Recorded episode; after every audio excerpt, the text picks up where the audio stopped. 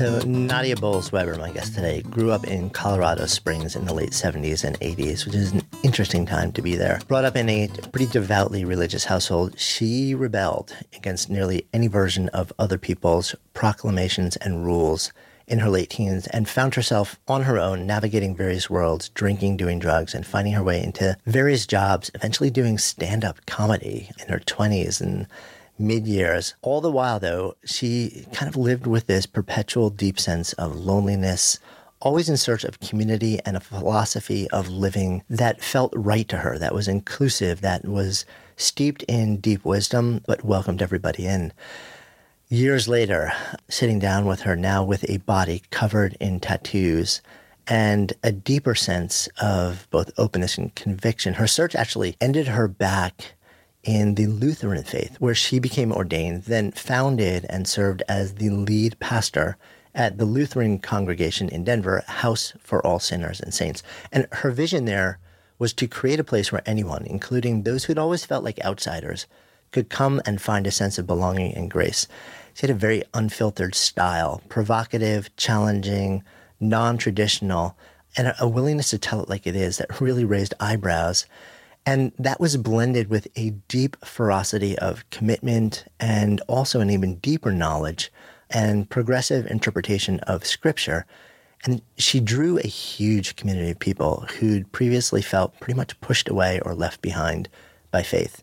In 2013, Nadia penned a, really raw, honest memoir called Pastrix, followed by a critically acclaimed New York Times bestseller, Accidental Saints, in 2015. And just last year, she actually stepped away a decade later from the congregation she founded to explore, I guess, the next leg of her life as a, more of a writer, a public theologian, and speaker. Her new book, Shameless, is a deep dive exploring the issue of sex and religion, challenging a lot of the core beliefs and teachings and tenets, many long taught rules, and inviting a real um, redemption, uh, reconciliation, a reconsideration of the role of sex in life, love, liberation, and faith. Really excited to share this conversation with you. I'm Jonathan Fields, and this is Good Life Project.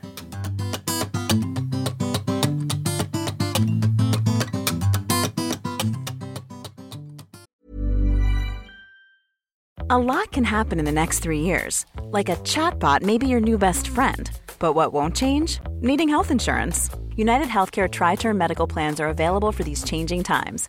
Underwritten by Golden Rule Insurance Company, they offer budget friendly, flexible coverage for people who are in between jobs or missed open enrollment. The plans last nearly three years in some states, with access to a nationwide network of doctors and hospitals. So, for whatever tomorrow brings, United Healthcare Tri Term Medical Plans may be for you. Learn more at uhone.com. Mom deserves the best, and there's no better place to shop for Mother's Day than Whole Foods Market. They're your destination for unbeatable savings, from premium gifts to show-stopping flowers and irresistible desserts. Start by saving 33% with Prime on all body care and candles. Then get a 15-stem bunch of tulips for just $9.99 each with Prime. Round out Mom's menu with festive rosé, irresistible berry chantilly cake, and more special treats. Come celebrate Mother's Day at Whole Foods Market.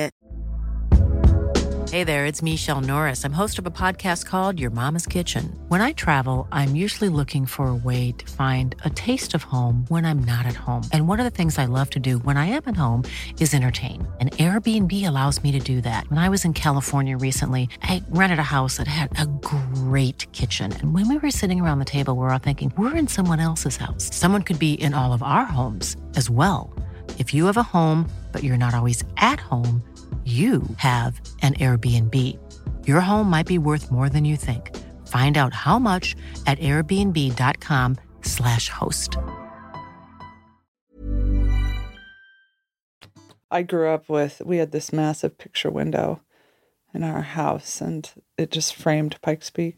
Oh, no kidding. Yeah, so you're like just literally just looking out in the that, yeah. mountains. Mhm. Man, so you were so you grew up in you would have been in Colorado Springs like uh basically late 70s, early 80s. 70s, 80s. I think uh, right after my eighth grade year is when we moved to Denver. Yeah. What was that like back then? I mean, It was very different because it was Yeah. before the religious right, actually. So even though I was raised like in this super conservative Christian scene in Colorado Springs, it was before Focus on the Family. It was before the religious right. So they were apolitical. So it's very different than what people think of now. Oh, that's wild. So when did that all start to change then? That started in the uh, late 70s. I, well, I would say in the 80s was when it really took off, when Focus on- on the Family moved there and um, sort of took over. And yeah, conservative Christians were not really a political force until the 70s, and then it grew, and then it really sort of expanded in the 80s. Right. What was your family's involvement when you were younger? I mean, were they involved at all? Or? oh my gosh, in politics or anything political or cultural or social? Yeah. Nothing.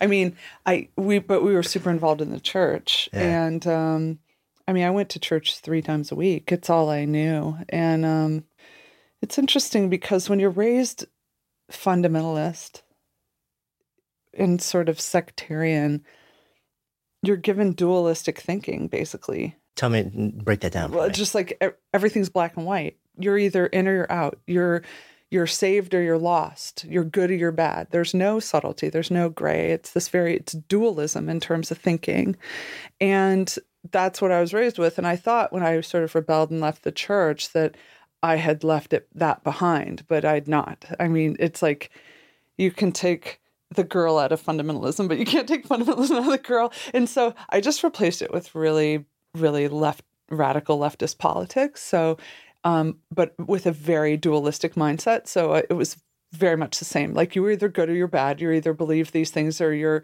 horrible. You're the enemy. And it took a long time to sort of metabolize the dualism into non-dualistic thinking for me because I was just wired for it. And so and I left, you know, I'm I'll be 50 in a couple weeks and I left the church when I was 16 and so I started House for All Sinners and Saints, the church I pastored for 10 years in Denver.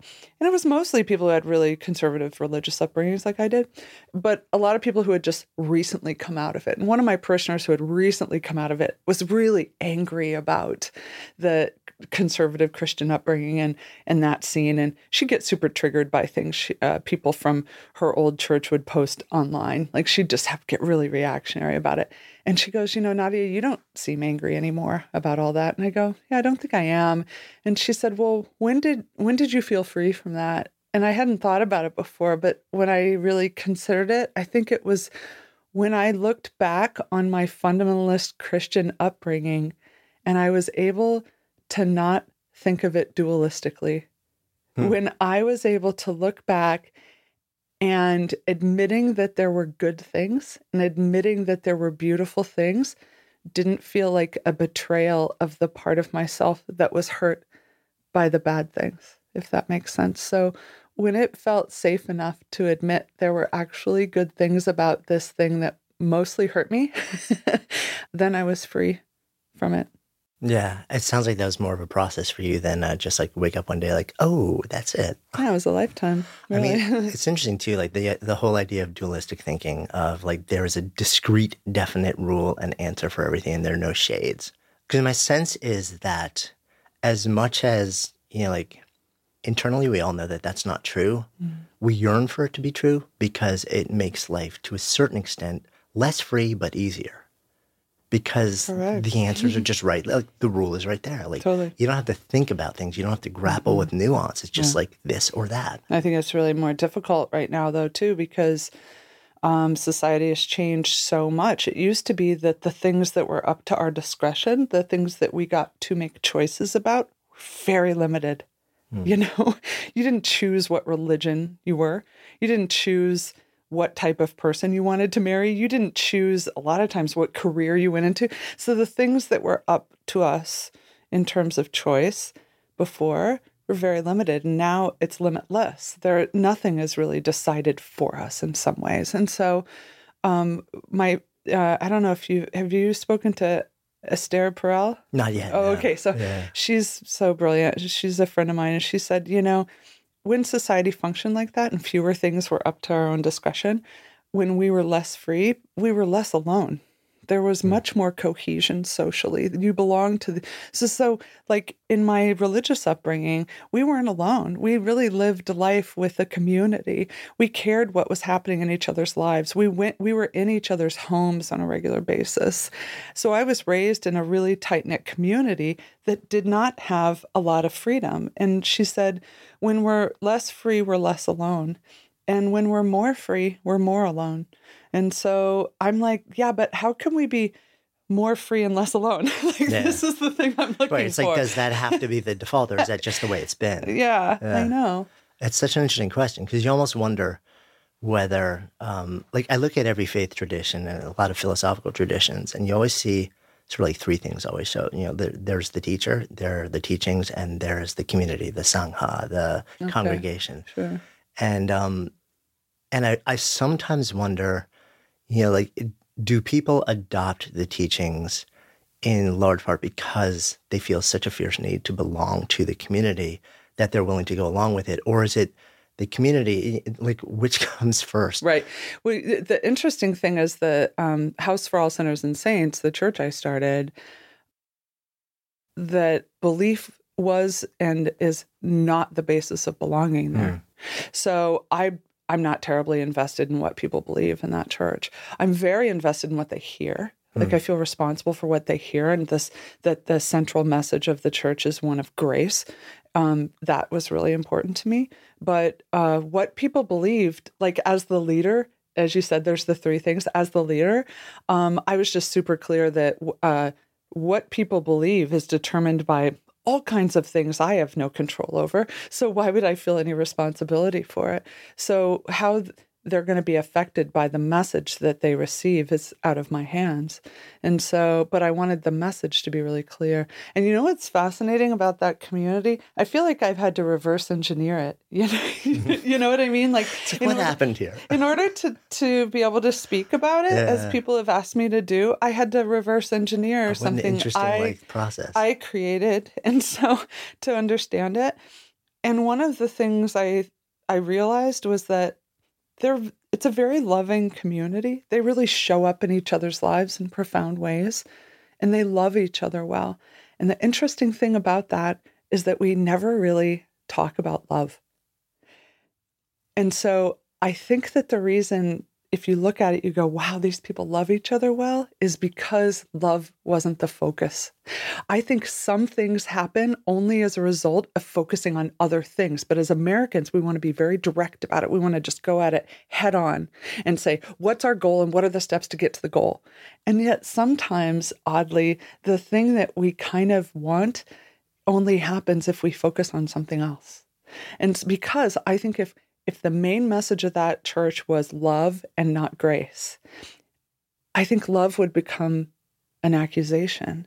I think then people would be constantly referencing, how am I love how am I not loving someone well? Was that thing that person did loving or not loving? It's this way of assessing ourselves and other people and it can become an accusation against how we are with each other and it can be this thing that we're always falling short of and that it's like a source of shame. you get a source of Yeah. shame. And so, but when the focus absolutely is grace for us and for other people, what are you going to accuse people of? Right? Like, like it, if it, and that's such a grace is just something that a lot of people don't talk about. It's not a focus because we like to be able to control things. We like to be able to take the steps to get to the goal.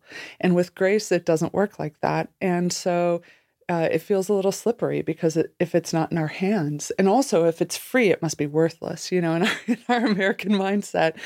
And yet, I really think that because we focus on grace, it allowed people to be free to love each other well without having to look over their shoulders. Mm, that's so interesting. Mm-hmm. Um, it feels in in similar ways to uh, sort of like what some research is showing around the pursuit of happiness these days, which is you know the there's been a bit of a maniacal sort of like body of work and effort to say like how do, what are the steps to happiness and like how do we get ourselves to happy And increasingly, the research is actually showing that the more you directly pursue it, the less happy you get, and happiness ensues sort of like as the side, the fringe benefit right, yeah, of meaning right. and relationships Yeah, and all these other things. Well, it's like people on their social media profiles, if they ever say, I like to have fun, I'm like, you know, with certainty, that is not a fun person to hang out with, right? It's more that they've observed other people having fun and they think that would be nice, right? And yet they've never been capable of it. And so it's, it, I mean, when things are super self conscious like that, um, it's, it's very problematic. In the same way, I was in comedy for years and it's very difficult to talk about comedy and have it be funny. Hmm. Right? Things are either funny or they're not. Talking about if something's funny or not is never funny. yeah, that makes a lot of sense. Mm-hmm. Um, so we kind of jumped way ahead. and we're going to come back there because Okay. there's so much to talk about in Yeah. the present moment. Um, but I just want to fill in some of the gaps here. So, um, so we know that you came up in Colorado Springs. Um, you were part of a sort of very dualistic thinking family and tradition, and then kind of left it all behind. Um, Was there something that happened, or was it a gradual awakening? I think it was both. Anybody who's raised in kind of a, a bubble doesn't know that they're in a bubble, right? Until they start tiptoeing out a bit and seeing what's outside of it. And so it took me a while to realize there were things outside of it. But I think when when what I was told to believe bumped up against what I was experiencing in in the reality of my life, things became very wobbly for me. So uh, when I would experience, like the fa- for instance, the fact that there were these two or three uh, gay guys in my high school who were who thought I was fabulous and no one else did, and who loved me and I loved them, and it was incredible. That was hard because I had been told that homosexuality is a sin and you know and it's against God's will and all, all of the things I was told those did not seem to match what I call just actual reality, right? So, um, so then what did I do? You know, it was this dissonance that's created, and so there was enough dissonance that sort of built up where I was like, I can't have anything to do with it. It's a critical mass. Yeah, it's a critical thing. So, so then I I left, but also at the same time I was developing a pretty juicy chemical dependency problem. So those things went a bit hand in hand. Yeah. How old was this then? Like late teens or? Yeah, I mean, I 20s? Yeah. started uh, drinking and using drugs when I was, I think, 15. And so, and it, it, I just knew right away it was for me. I mean, I, it was very clear that this was my path as soon as I started ingesting substances. It wasn't a very slow build. Uh, Yeah. So it sounds like when you decide that you're done, like you're really done, at least for the moment. yeah i guess with uh, with with conservative christianity when i was done i was done and then when i was done drinking and doing drugs i was also done Right. done yeah And it's like the pendulum doesn't seem to swing like slightly off with you. no it I, swings no, to the I, other no, side. I don't do anything a little bit. Yeah. I have two like, speeds. Go and stop. of this? Right. Exactly. Go and stop. Yeah. Um, so you just find yourself in a completely different world. I- I mean, but were you close with your family before then? What do you mean? Meaning, um, so you like what you were referencing before. A lot of what tends to happen around faith is community, but also family. Like there's you want those bonds, those connections, Mm-hmm. and when you make a choice that this approach to life isn't for me, Mm-hmm. but a lot of the family and the relationships are built around that. Right. you know, very often it's not just a choice to leave a tradition. You know, that also means to a certain extent either leaving or being exiled from a family. And if you're really close to that, it's brutal. Mm-hmm. Yeah. I mean, I was very, I was definitely estranged from my family for years. Yeah. I mean, I, you know, I also totaled a couple of their cars and stole some shit. So there's, no, it's not like there was no reason for it. Um, yeah, I mean, there there was a time where it was. Uh, I think they just realized it probably was not terribly healthy for them to be overly involved in my life because I was, and it's just really painful to watch your child destroy themselves. Mm. So, um, Where do you go from that point? um, well, I mean, I, the weird thing about my, so much of my life has been defined by this Christian upbringing I had, whether it was rejecting it or, or writing about it or what, I mean, it, in so many ways it's been defined by it because when I look back, in some way, I tried to recreate the community aspect of the way I was raised my whole life. I've tried doing that. I've created little communities eh, um, everywhere I've gone. And I left my church in July, so I don't I'm not a part of House for All Sinners and Saints anymore. I managed to leave while they still loved me, which as the founder feels like a great victory. like it's better to leave a month too early than a day too late, you know? But now I'm like going like where how do people meet people? Like I how where do you get community? Like I'm just sort of wandering around a bit puzzled now. And I literally started a book club at my yoga studio just so I so I knew who the people were who I was practicing yoga next to. um, like just I'm like, do you guys want to come hang out at my apartment? You know? I mean, I've I've written like three bestsellers. Like I have a sort of fan base. You know, there are all these people who'd be like, love to hang out with me, quote unquote. But and yet I'm this person who's like trying to find friends. Like the people people who follow me or like my fans or whatever, that's not relational you know it's it's um it's very different so it's just ironic being somebody who all these people have this like oh i'd love to meet her type of thing but really i'm kind of like going around my yoga studio you know introducing myself to people so i know their names because i'm just desperate for community and and part of me is like, where's my Nadia Bolz-Weber? Like, where's the woman who's like pouring a decade of her life into starting a community I'd feel comfortable showing up to? I mean, when you're a, a, like social entrepreneur in that or a spiritual entrepreneur in that in that way, if you're not creating a thing, it's hard to find a place to belong. Yeah. No, I think that's a huge thing. You know, especially if you're doing something in a way that nobody else really does it or understands what you're doing. Yes. It's incredibly lonely. Like you just said, whether you're a social entrepreneur, I mean, even within the world of entrepreneurship, yeah. the social entrepreneurs or the people who are, you know, like heart centered or mission driven right. are considered, you know, to a certain extent, kind of freaks by the, totally. the rest of the VC back, you know, like scale right. and grow and exit. Oh, yeah. Um, there's no world. money in my thing. So, there's no. So it's interesting because you're kind of like, and then, but it is interesting that, you know, there's this sort of like perpetual quest for a community that mm-hmm. seems to be riding along with you everywhere you go. Mm-hmm. And yet you keep on building it and then breaking it. Yeah, well, yeah, in a way. But also uh, the thing is is when I started what I've wanted my whole life more than anything, I mean, is this desire to be part of a group of friends. Mm. Like I've ha- I have amazing individual friendships, but to be part of a group of friends is something I've always craved in my life and just not had a great deal. And so when I started House for All Sinners and Saints, the original people who were hanging out, they were around my age and they were just fun. It was these like gay couples and I, I had a blast hanging out with them. And there was a point where uh, one of them, the, the biggest stressor in my life as the founder of the church was when people wouldn't show up. It was almost like every Sunday I was throwing at church. I was throwing my own birthday party and waiting to see who liked me enough to show up. And then I'd be like, oh, it's not even supposed to be about me. It's supposed to be about God. And then I'd feel worse, you know?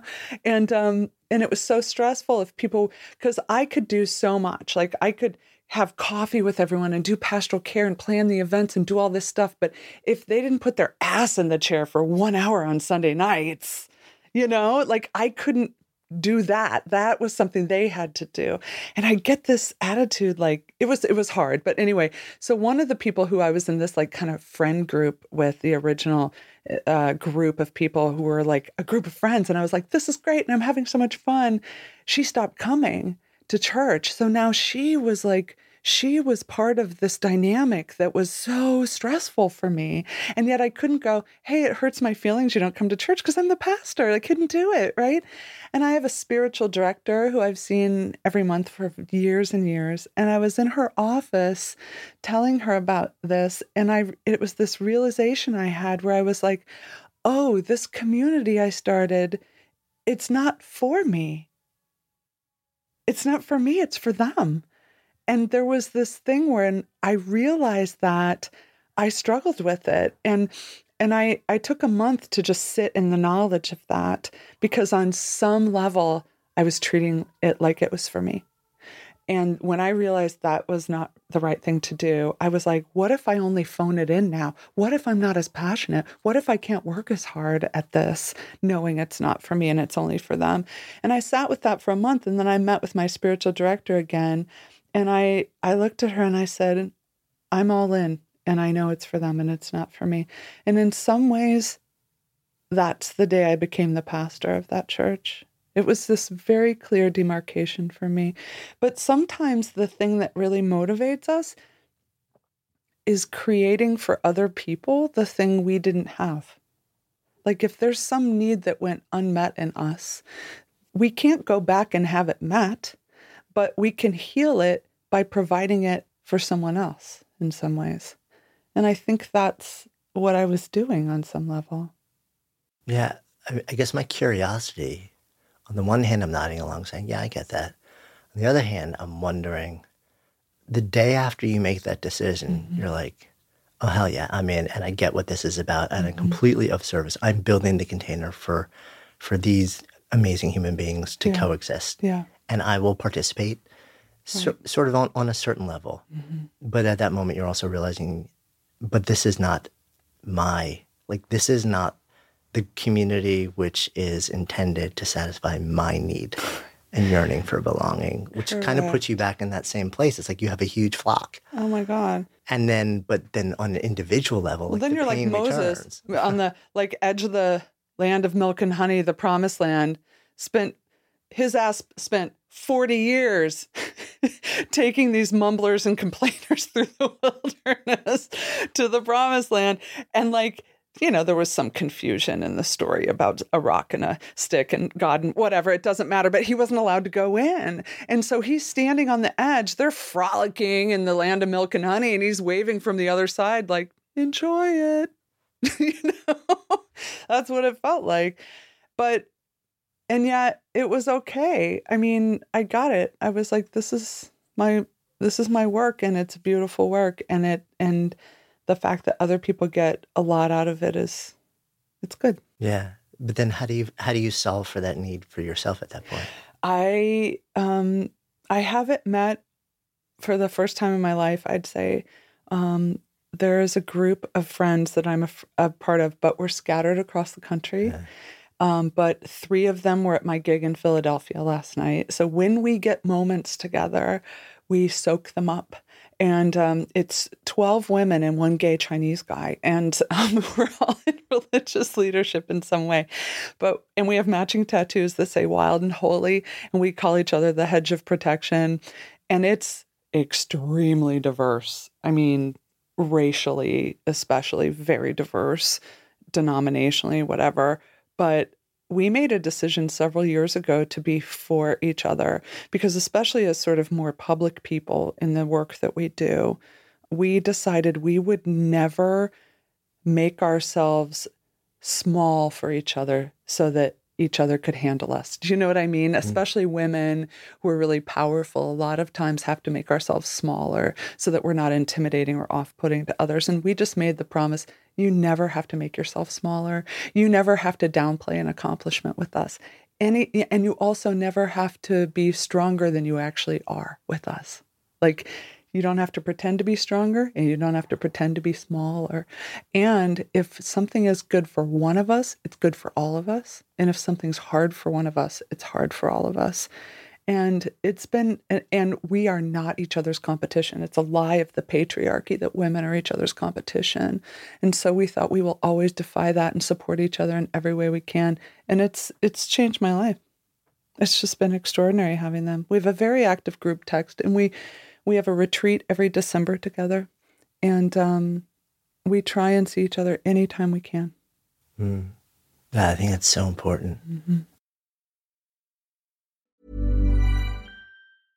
A lot can happen in the next three years. Like a chatbot may be your new best friend. But what won't change? Needing health insurance. United Healthcare Tri Term Medical Plans are available for these changing times Underwritten by Golden Rule Insurance Company, they offer budget-friendly, flexible coverage for people who are in between jobs or missed open enrollment. The plans last nearly three years in some states, with access to a nationwide network of doctors and hospitals. So for whatever tomorrow brings, United Healthcare Tri-Term Medical Plans may be for you. Learn more at uhone.com. Mom deserves the best, and there's no better place to shop for Mother's Day than Whole Foods Market. They're your destination for unbeatable savings, from premium gifts to show-stopping flowers and irresistible desserts. Start by saving 33% with Prime on all body care and candles. Then get a 15-stem bunch of tulips for just $9.99 each with Prime. Round out Mom's menu with festive rosé, irresistible berry chantilly cake, and more special treats. Come celebrate Mother's Day at Whole Foods Market.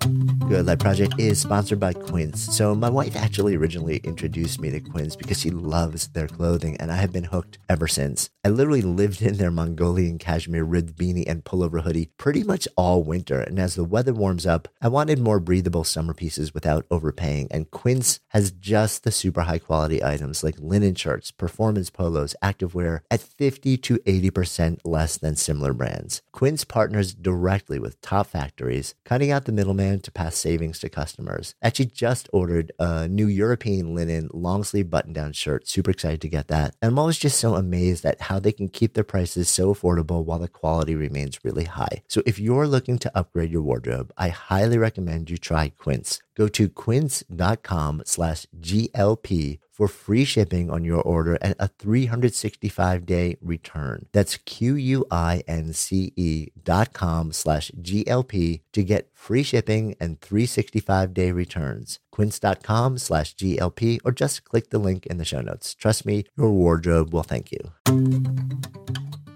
Good Life Project is sponsored by Lume. So listen, we have all had those awkward moments where a BO strikes at the worst possible time. I'm often actually out in nature when I'm exercising, so I don't even notice it when I'm out. And then I walk in the door, kind of start to wrinkle my nose, and then I'm like, oh, wait a minute, that's actually me. That is why I'm so thankful I discovered Lume Whole Body Deodorant. This revolutionary product, it was actually invented by an OBGYN who wanted a solution for her patients struggling with private odor. But Lume doesn't just work, quote, down there. It provides incredible 72 hour protection for your entire body using mandelic acid. I kid you not, this stuff is a game changer. Lume is safe and effective for pits, for feet, you name it. And as someone who's tried it, I can attest that it seriously works. The fresh scents are just an added bonus. So if you're ready to say goodbye to BO for good, try Lume's starter pack. It comes with a solid stick deodorant, cream tube deodorant, two free products of your choice like mini body wash and deodorant wipes, and free shipping. As a special offer for our listeners, new customers get $5 off a Lume starter pack with the code GOODLIFE at lumedeodorant.com. Don't miss your chance to experience the relief of true full body freshness that equates to over 40% off your starter pack when you visit lumedeodorant.com or just click the link in the show notes and use the code GOODLIFE.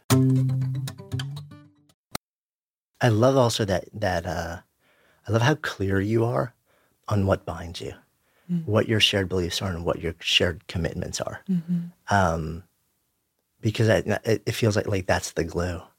You know, it's like mm-hmm. was that a specific? I mean, was that sort of a conversation that that you know with all of you that said, okay, so this is what we believe and this is this no. these are our promises or just kind of evolve no yeah. and also my church has never had a mission statement we've never had a vision statement we never had huh. a five year plan all the things that people try and uh, nail down for to be successful has just never been part of the equation with us and with this group either i mean i think it was just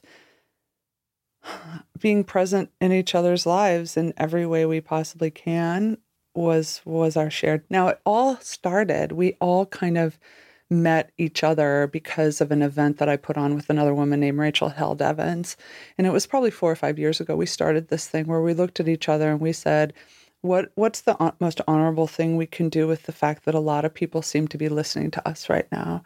And we agreed that the most honorable thing to do with that, whatever power that was, was to share it as broadly as possible. So we put on an event uh, that people bought tickets to because it was Rachel and I, but the speakers were women or gender non binary people who did not have the platform we did in terms of speaking and writing, but we thought they should. And so we wanted to leverage what we had to bring other people up. And so the origin of the friendships that uh, in this group, the Hedge of Protection, was that they were all speakers over the f- the first or second year at this event, and that's how we all met each other. Mm. So that's the origin of that group. What was the actual origin of um, the church? So when you come back, when you decide, okay, so mm-hmm. I'm back, but under my terms. Um, yeah. Like you, we know that it was about grace. Um, mm-hmm. What else? What else mattered to you at that point when you're like, okay, I'm stepping back in? What was important? That um, that people be able to show up as their whole selves. That uh, I I feel like like I don't feel that much, that comfortable in churches, honestly. Um, one of the only churches I feel comfortable is the, in is the one that meets in the women's prison in Denver. So I worship there sometimes, but generally I don't feel comfortable in churches because it feels like I have to culturally commute from who I am to who the church is, and I'm I'm not going to do it. And so it was a space where people could be come come as is um, with their whole story, all their their quirky humor, whatever it was. Like we wanted them as whole people that was a sort of non-negotiable. I think one of the main principles of the church is that we were we are um, anti-excellence, pro-participation. So um, break, that down for me a little bit. Meaning, in religion, I just don't think that excellence as a virtue has any place in a, in a spiritual community. Um, I think it's a it, um, it can be a really toxic value to hold, and it's one that comes more from corporate culture than I think from religious tradition. And it's when I think when religious traditions start absorbing um, things that didn't belong to them, and it becomes problematic. So anyway, um, so we said, look, we don't. It doesn't matter that things are done well. As the as the leader, I had to do a lot of work to go, hey, if something's lumpy in the liturgy, if something doesn't go well, um, if something kind of makes me cringe a little bit, that's not a reflection on my value as a human. So I had to let go of, oh, everything that happens here is a reflection of my value. I had to have enough self awareness to let that go and to be a non anxious presence in the room, even if things aren't going well. So the culture there became hey, we want everyone's voice, not just the ones that are trained to do the things well. So when people would walk in, they would have the worship booklets that would have there'd be 15, 18 of them set aside that have all the leadership jobs. So doing the prayer of the day and serving communion and being the assisting minister at the Eucharist and doing the benediction, all of these things that normally would just be the priest's job, they are on the table, and the person greeting, as soon as you walk in, says, would you like to do one of the leadership roles in the liturgy? So, literally, you could not have ever been in a Christian liturgy in your entire life, and you're asked, Do you want to read the gospel? Do you want to stand behind the altar and, and help with communion? So, we we trust you with the holy things, literally, just because you walked in the door. That's the only qualification we need is that you're here. So, we didn't need people to do things well. We just wanted all the people to do all the things was part of your why because this was a place that you had always been looking for and it didn't exist so you're almost creating it not just for yourself but for others or no question yeah. like absolutely no right. doubt about it and and subsequently it made me a bit of an outsider among clergy because most yeah. clergy have to fit into some kind of box to do their job so when i'm on the road and doing I don't call it Q and A. Now I just call it Q and O because I don't have any answers, but I have like a lot of opinions. So I love that. It just felt more honest. you can expect opinions, but not Q answers. And G. Q and guess. yeah, exactly. I don't know. Spitball, but um, I will always get a question from seminarians saying, "Hey, I'm about to enter the parish, or I'm I'm about to go into this work and do you have any suggest how can I stay true to myself and do this job? And I'm like, how can you do the job if you can't stay true to yourself? Like uh, but most clergy do. They have to fit into some role or some box. And I didn't have to do that. So I I showed up as myself. And it created a space where other people felt totally safe showing up as themselves. So it made me a little bit of an outsider among a lot of clergy who have a struggle I didn't have to because I created my job. I'm an entrepreneur. I'm basically unemployable. when it comes down to if I don't create something, there will be no work for me to do. Yeah. I mean, what was the main thing that sort of like created the difference between you and sort of the rest of a lot of that world um, that you didn't fit into the box, or were you also saying and sharing and viewing things differently? Um, I don't know how much I, it, it was me being different Yeah. in that way. Um, I mean, especially in the Lutheran world, because what makes somebody a Lutheran is a shared theology. Right. Um, Lutheran theology is very distinct from other Christian theologies. Um, like what makes somebody an Episcopalian is a shared prayer book, right? I mean, there are different things that sort of build the identity in these different traditions. And so I'm a very, very Orthodox Lutheran theo- theologian. And so even my candidacy committee in my bishop's office that was deciding whether I would get ordained while I was in seminary and going through that process and doing the meetings and the evaluations, people be like, "What did your candidacy committee think of you?" You know, because well, you know, I'm I have sleeve tattoos and I sw- swear like a truck driver and all that stuff. And I was like, well, frankly, they wish all of the candidates were as orthodox theologically as I am. So it, I, because they trusted me as a theologian, they never questioned me as a practitioner. So I can't say that I had differing views theologically than my colleagues. It was just I had the luxury of 100% being myself. I didn't have to like not talk about certain subjects or to keep people happy or whatever. yeah. So it was more like shared beliefs, but different presence, and that was okay. A different, pre- yeah, and Yeah. and also, you know, my preaching style is just very focused on like self-incrimination, basically. So it's my- it's all I have to offer is like bad examples from my own life. It's like just it's all I've ever really done, and um, but my congregation's like. Man, we love that we have a pastor who's clearly preaching to herself and just letting us overhear it like to them it was very invitational that style of preaching as opposed to being the person who from you know some lofty position is is doling out the wisdom that they have you know acquired in their life it's more like man let me just be super honest about the things I struggle with. And then people just sort of exhale and go, oh my gosh, yeah, I do that. You know, like the only reason I ever admit these things about myself is to create a space around me that's safe enough for other people to step into and consider those things for themselves. So it's a form of leadership I call screw it, I'll go first. you know, I'll just say the thing and and we'll see how this goes. Yeah, but I think it also acknowledges that you know there tends to be a dynamic in any faith tradition, any spiritual tradition, in any educational tradition, where you have that one person who's like, I know everything, and I you know like mm. I am now going Yeah. to transmit the answers to you. Yeah.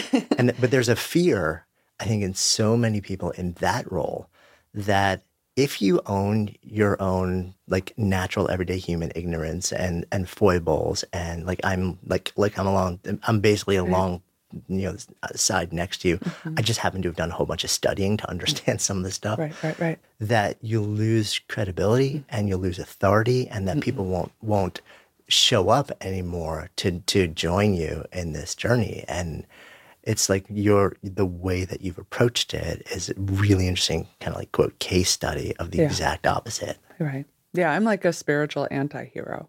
yeah not I love that. not an example of how to be good, you know?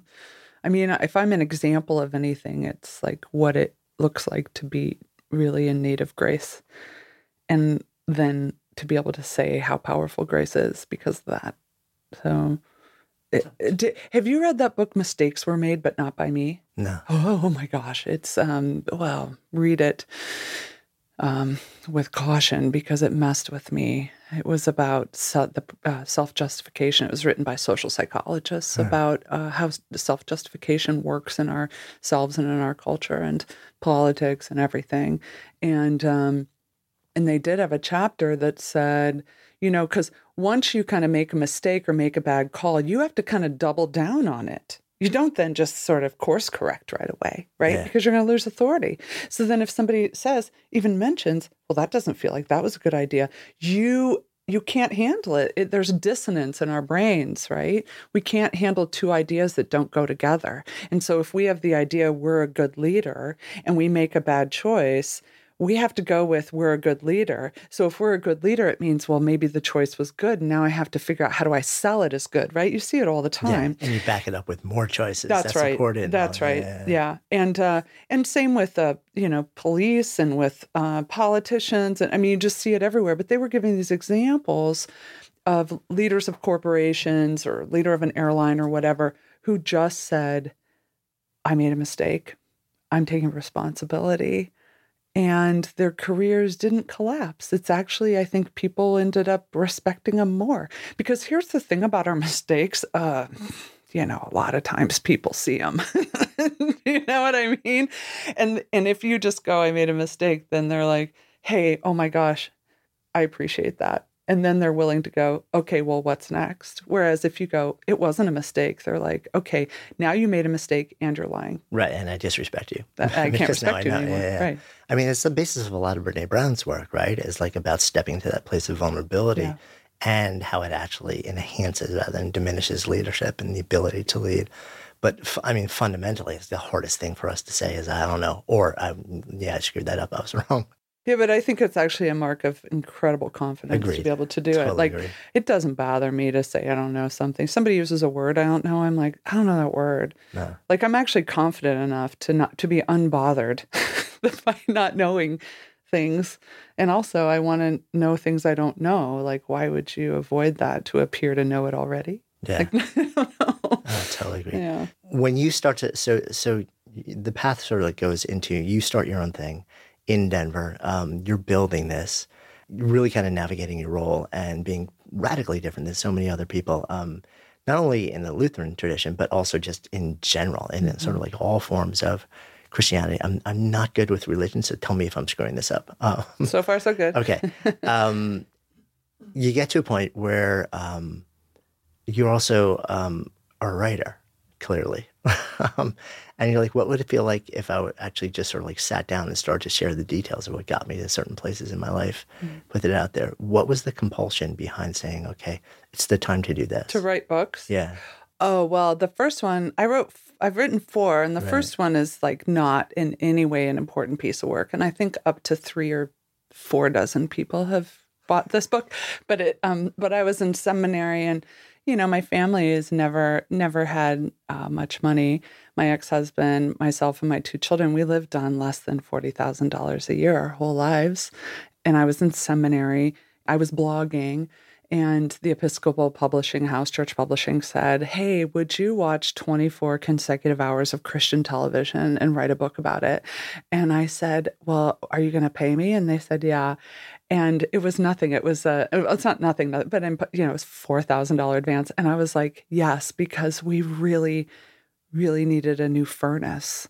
And so the reason I wrote the first book, to be honest, is because I needed a new furnace. Not the best reason to write a book, But also not the worst reason. I mean, but it's look, literally there's- the there one. was a clear purpose for I this. know. I just and then when I wrote my first memoir, Pastrix, it was I was paid a lot of money for that one, and for to me, and I I was shocked by that, but I the motivation was I think I might not be the only one out there who has these kinds of stories and who's thought these kinds of things.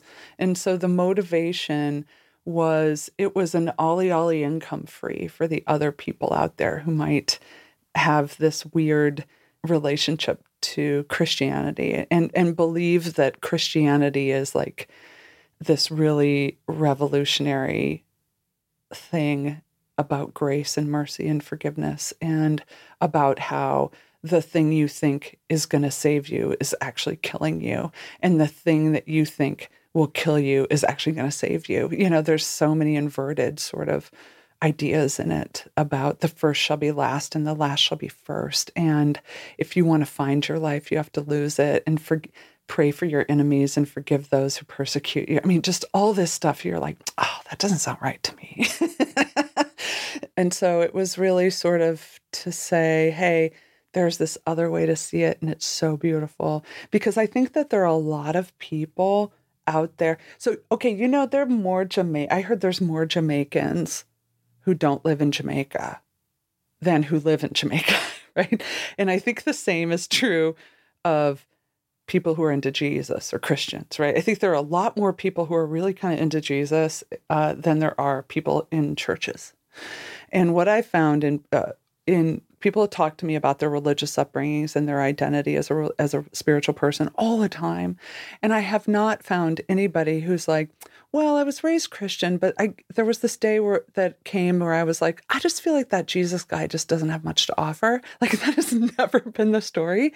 People are always like, there was this hypocrisy in the church, or there was all this anti-gay stuff, and that mm. didn't make sense with the Jesus thing, or you know, it was like the trappings in the culture built around. Correct. Yeah. It's almost like people aren't leaving Christianity because they don't believe in it. I think people are leaving Christianity because they believe in it so deeply that they can't stomach being part of an organization that says it's about it and clearly is not. So I think I was sort of writing for those people. Mm. Yeah.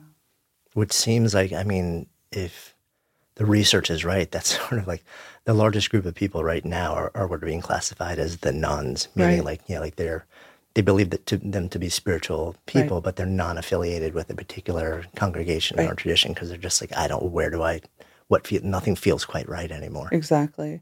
But it's not that they're uninterested in prayer or uninterested uh, in spiritual community or in spiritual practices or in marking the year in a certain way. You know, oddly, I'm speaking at like wellness conferences now, hmm. which I couldn't exactly tell you how that happened. But I think one aspect of wellness is what's the relationship we have to our original symbol system, the one that formed us. And I, I get why a lot of people need to to step away from the religion they were raised in. I I I, I get that 100%. But it was a very recent idea in human history that you can just choose your symbol system, you know? And um, really it forms us in ways that are somewhat inescapable. And so I understand needing to reject it or walk away for it. A lot of times that's for reasons of self preservation, but I also think there can be an integration and a wholeness in reintegrating it back into our lives in a way that feels okay. Maybe it's that prayer your mom said before you went to sleep every night and sort of going, I think I want to say that to my kids too. Or maybe it's going, I think I'm going to buy an Advent wreath and just like be aware that there's four four weeks in Advent right before Christmas again, or whatever it is, like sort of making friends with this thing that is still within us on terms that aren't going to hurt us can be a beautiful project. Mm. Yeah, it's like a coming home, but mm-hmm. um, you choose how to decorate the house. mm-hmm. Yeah, that's right. Yeah, I think that's yeah. Right. Hi, I'm Daniel, founder of Pretty Litter. Cats and cat owners deserve better than any old fashioned litter. That's why I teamed up with scientists and veterinarians to create Pretty Litter. Its innovative crystal formula has superior odor control and weighs up to 80% less than clay litter. Pretty Litter even monitors health by changing colors to help detect early signs of potential illness. It's the world's smartest kitty litter. Go to prettylitter.com and use code ACAST for 20% off your first order and a free cat toy. Terms and conditions apply. See site for details. Mom deserves the best, and there's no better place to shop for Mother's Day than Whole Foods Market. They're your destination for unbeatable savings, from premium gifts to show-stopping flowers and irresistible desserts. Start by saving 33% with Prime on all body care and candles. Then get a 15-stem bunch of tulips for just $9.99 each with Prime. Round out Mom's menu with festive rosé, irresistible berry chantilly cake, and more special treats. Come celebrate Mother's Day at Whole Foods Market it. Imagine the softest sheets you've ever felt. Now imagine them getting even softer over time. That's what you'll feel with Boll and Branch's organic cotton sheets. In a recent customer survey, 96% replied that Boll and Branch sheets get softer with every wash. Start getting your best night's sleep in these sheets that get softer and softer for years to come. Try their sheets with a 30-night guarantee. Plus, get 15% off your first order at bollandbranch.com. Code BUTTERY. Exclusions apply. See site for details. Mom deserves better than a drugstore card. This Mother's Day, surprise her with a truly special personalized card from Moonpig. Add your favorite photos, a heartfelt message, and we'll even mail it for you the same day, all for just $5. From mom to grandma, we have something to celebrate every mom in your life. Every mom deserves a Moonpig card. Get 50% off your first card at moonpig.com. Moonpig.com. I mean, it's interesting also, like going back to the beginning of our conversation about, I think so many people who are, are brought up in a heavily faith-based tradition, it is very often, especially, you know, if it's an Orthodox version of it, regardless of what it is, it's very heavily dualistic and rule-based. Um, and you get into life and you realize at a certain point that for most people, especially if you want to live outside of the community Mm-hmm. in which you were brought up, that the rest of the world actually doesn't, is not, is all gray, Right. is all shades, is, is complex, is nuanced. Mhm. And the rules that got you here ain't going to get you there. Right. And it's like, okay, so let me go. I need to go and live in that world. I feel compelled to. I want to. So I kind of have to leave behind these things. Right. But at some point, like you said, there, there's this, there's like an imprint Mm-hmm. on us that Right. keeps calling us back in Right. some way, shape, or form. Yeah. But it's like you have to, the, like the challenge is, how do I rediscover it in a way that lets me step back into it? Yeah, that's right. And just like you said, like you, you reached a point in your life where you're like,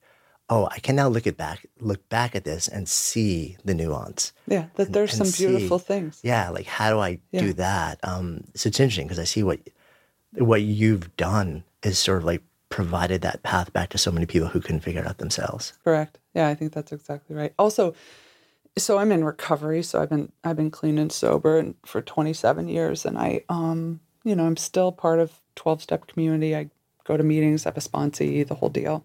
And in the big book of Alcoholics Anonymous, it says be be quick to to see where religious people are right. Like it's like, look, we get there are so many problems, but that doesn't mean there's not some usable wisdom here, right? And so I think my next book is going to be about what are those things that are going to be that are usable for people. Let's not be so quick to throw it all out. Hmm. And oddly, ironically, the thing I think is the most useful and the thing people do not want to hear about and just are so turned off by is what Christian thought is always called sin because I think it's been pawned off in exactly the wrong way to go, it's like this list of naughty behaviors. And if you do those, you're a sinner. Um, instead of it, we there's a state of being a human that we all live in that has a problematic aspect to it, right? My friend, my there's a guy named Francis Spufford who wrote a book called Unapologetic. It's the best book of about Christianity I've ever read. I read it every year, and he gets like that word sin's a problem. So he goes, I'm not going to use that word. And so for the rest of the book, when I kind of want to use that word, I'm going to say this phrase instead. He calls it the human propensity to fuck things up. Now, who's going to be like, I don't have that, but you know what? That guy has it, right? Because uh, our drug of choice as human beings is knowing who we're better than. We eat that shit up. Now, in that that that fashions itself in endless variety. you know, liberals, we know who we're better than. You know, conservative people know who they're better than. Christians know who they're better than. You know, pretty people know who they're better than, whatever it is. And so the the great human sorting extravaganza that's always going on, and we need to know who we're better than. And so that instinct within us, that's just part of the human propensity to fuck things up. And so it, in the sort of wellness scene, and I practice yoga, I'm very devoted to this practice. And yet in that scene, I don't hear anybody taking seriously or even really addressing the human propensity to fuck things up. It's just a font of affirmation all the time.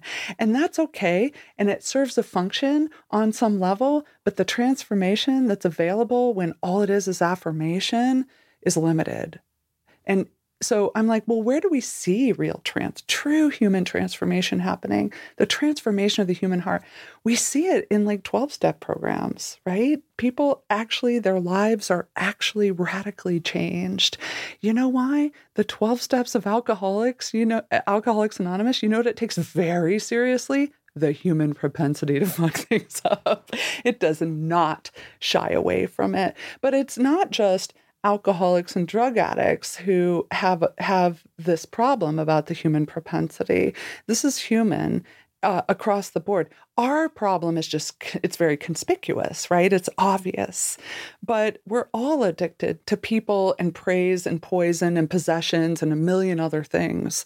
And so I'm interested in if we're going to talk about transformation, spiritual growth, enlightenment, whatever, to me, it always has to be able to address that reality of human beings.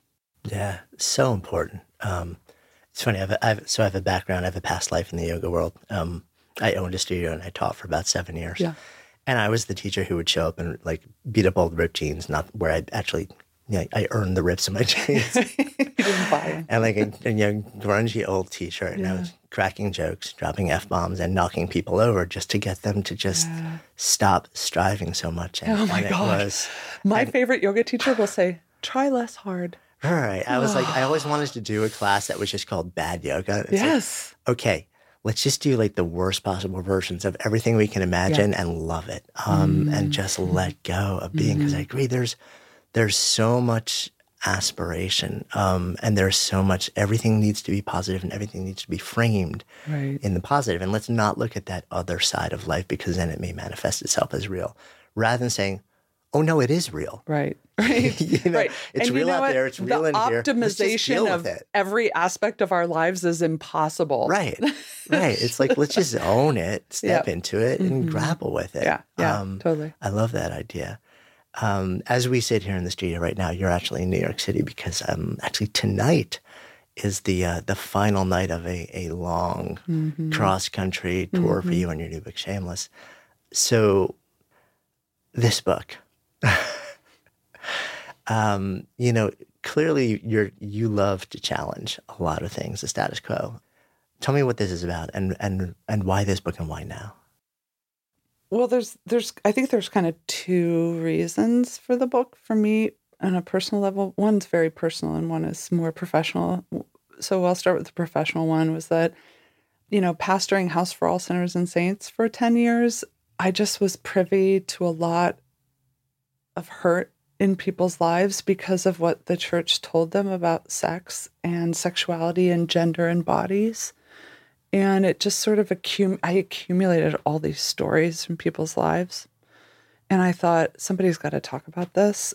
And then on a really pers- very deeply personal level, I'm I'm ordained in one of the more de- liberal denominations in the country. You know, like we ordain the ladies and the gays, right? So, so pretty progressive, the Evangelical Lutheran Church in America. But I had to sign a document when I was ordained that said I'd be faithful in marriage or celibate in singleness. Now, I was married at the time, and so I didn't really think about it. I was okay with being faithful. Um, but I've been divorced for a few years now from a very good man who, like, we had no lawyers in the divorce or anything. We, there was no acrimony. He's a he's a, a, a lovely human, but we never connected with each other in the way that either of us needed. I, I kept thinking it would happen. It never happened, and so the effect it had on me to be in a marriage without um, physical or emotional intimacy of any kind was it affected me in, in a really deep way and it just shut down parts of me and it, it affected me in a negative way in terms of being a pastor and in terms of being a public theologian i was extremely protective of myself. And you know i did a lot of crossfit during this time in my life. And a very short hair. And anyway um Pre yoga. yes it, this was definitely pre-yoga. And so but it, it had a negative impact. But and then when we got divorced and i started seeing my boyfriend and i was connecting with somebody in this really deep way physically and emotionally it it felt good like i was like this is so good for my brain and my body and my spirit and anybody who knows me just knows i'm so much softer of a person now and it made it easier to be on the road and to take care of other people because I was being loved well and I was having sex and I had this emotional connection to another human being. And so when I was in violation of the document, uh, it was better for me as a pastor. And when I was technically adhering to the document, it was harming me. Like it, I, it was bad. And so we had gotten together, and then I had to go on a Europe uh, a book trip in Europe because the UK and the German edition of my last book had come out. So we were together a couple weeks, and then I was on the road for three and a half weeks, and all this stuff was swirling in my head. And I was walking through London, and I'm like, hold on, why the hell did the church make me sign something saying I wouldn't do this. Like, how is it better for my congregation if I'm not getting laid? like, this makes no sense to me. And my partner is not, he's not Christian, but I was like, I messaged him and I was like, could you hop on Skype? I have to I have to ask you something right now. And it was really with an unwarranted urgency that I was asking this question. But I said, why do you think that for so long the church has tried to control sex?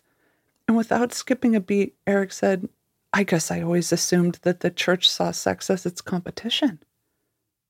And I went, Oh, I'm writing a book. Oh, fuck that. like I just, I didn't, uh, I couldn't tell you exactly what it meant. And I knew it was true. And so I was like, I got to figure this out. So I spent a year and a half interviewing my parishioners and saying, "What message did you receive about about sex and gender and the body and sexuality from church?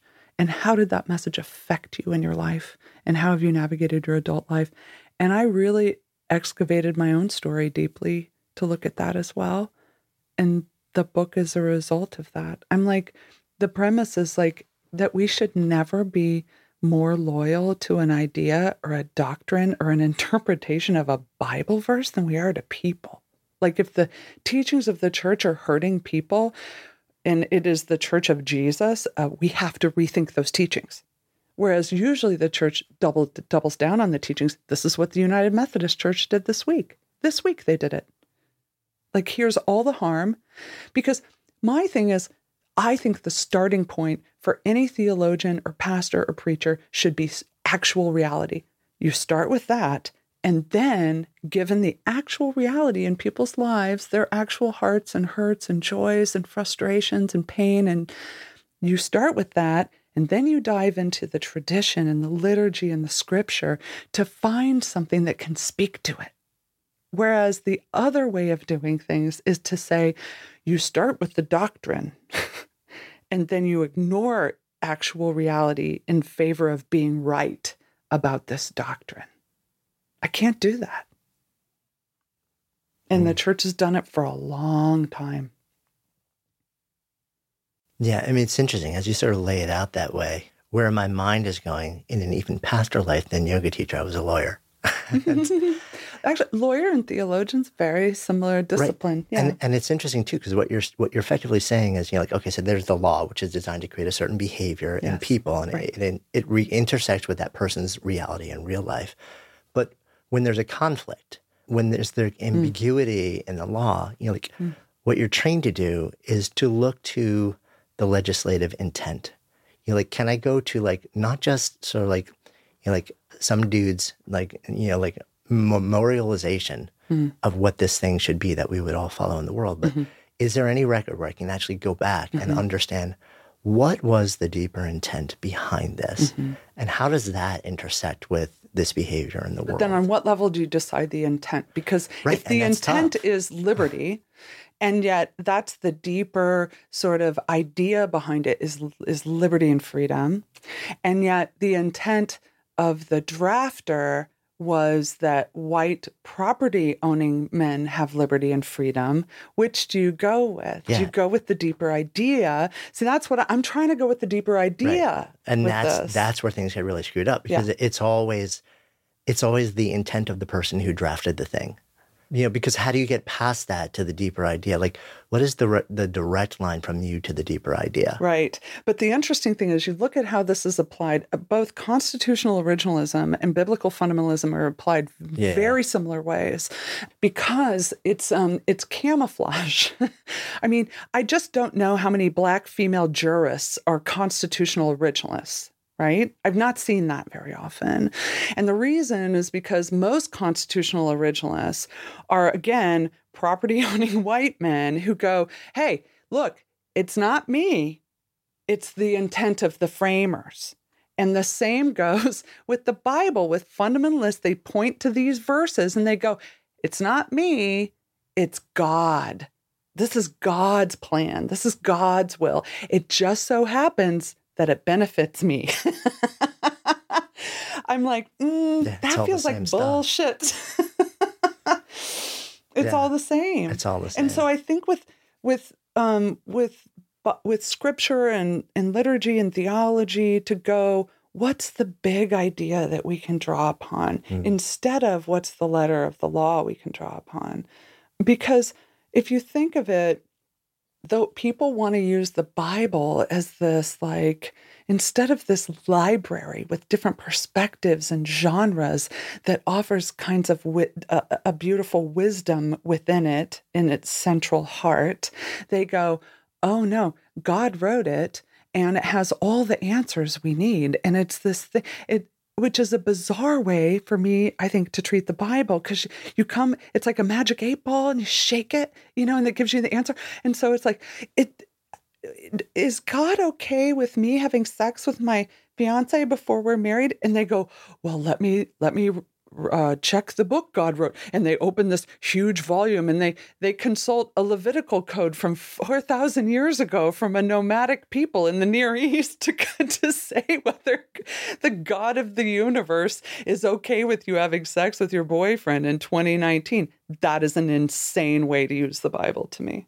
Yeah, I mean it's um, there really. I mean there are such strong parallels there. Um, it's almost like you know if you if you led with a question which was something like you know what is what is the compassionate and grace filled idea of the expression you know, the, what is the compassionate grace driven expression of the idea like Yeah. what would that look like Right. Right. and then see where that leads you because at the end of the day you know Right. it's all about you know it's about improving the human condition And actually, I think looking at the way the law itself uh, functions, civil law like that, is a very interesting thing for people who are really into spiritual and religious law to look at it because a lot of spiritual and religious law is looked at as how can I know I'm good?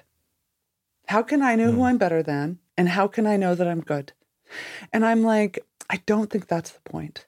Because like I was told all these rules because being Christian when you're when you're really conservative is about not doing certain things. There's a whole list of things you don't do if you're Christian, right? And um, and most of them are pleasurable things, to be honest. But I was told, look, the Ten Commandments and all the rules in the Bible, they're there because God loves you and wants you to be happy. It sure seems like God doesn't love you because you don't get to do all the fun, pleasurable things normal people do. But but if you follow this law, you will be happy. It's God's plan. It's because God loves you and wants you to be happy. And then I go to Lutheran seminary and they're like, oh no, that's bullshit. No, no, no. Ten Commandments are about God loves your neighbor and wants to protect them from you. like, that's such a, so much more compelling to me. it's getting crystal clear why when you went back you're like lutheran boom done yes. Well, also the thing that Lutherans have going for them is this not not just the like incredible focus on grace instead of works, but that we're all simul justus et peccator in Latin. It means simultaneously sinner and saint, like 100% of both all the hmm. time. And I'm like, oh my gosh, that explains a lot. Whew, thanks right? So people who are like, no, we're all good and the light is within us and we're just capable of this sort of like, you know, pure love and, you know, all this stuff. And I'm like, shit, have you read the paper today? Literally just today's paper. You mm-hmm. cannot read it and go, human beings are these wonderful beings, you know? And or people who are like, oh no, they're depraved, horrible. And I'm like, yeah, but have you walked in your neighborhood and like seen like these acts of kindness that people do to Yeah, each other? it's and like the- yes and it's always yes and with humans. Yeah. Yeah. I think we all like to see us as one way and them as the other rather than There's oh, no- oh, we all have all of that. There is us. no them. Yeah. Right.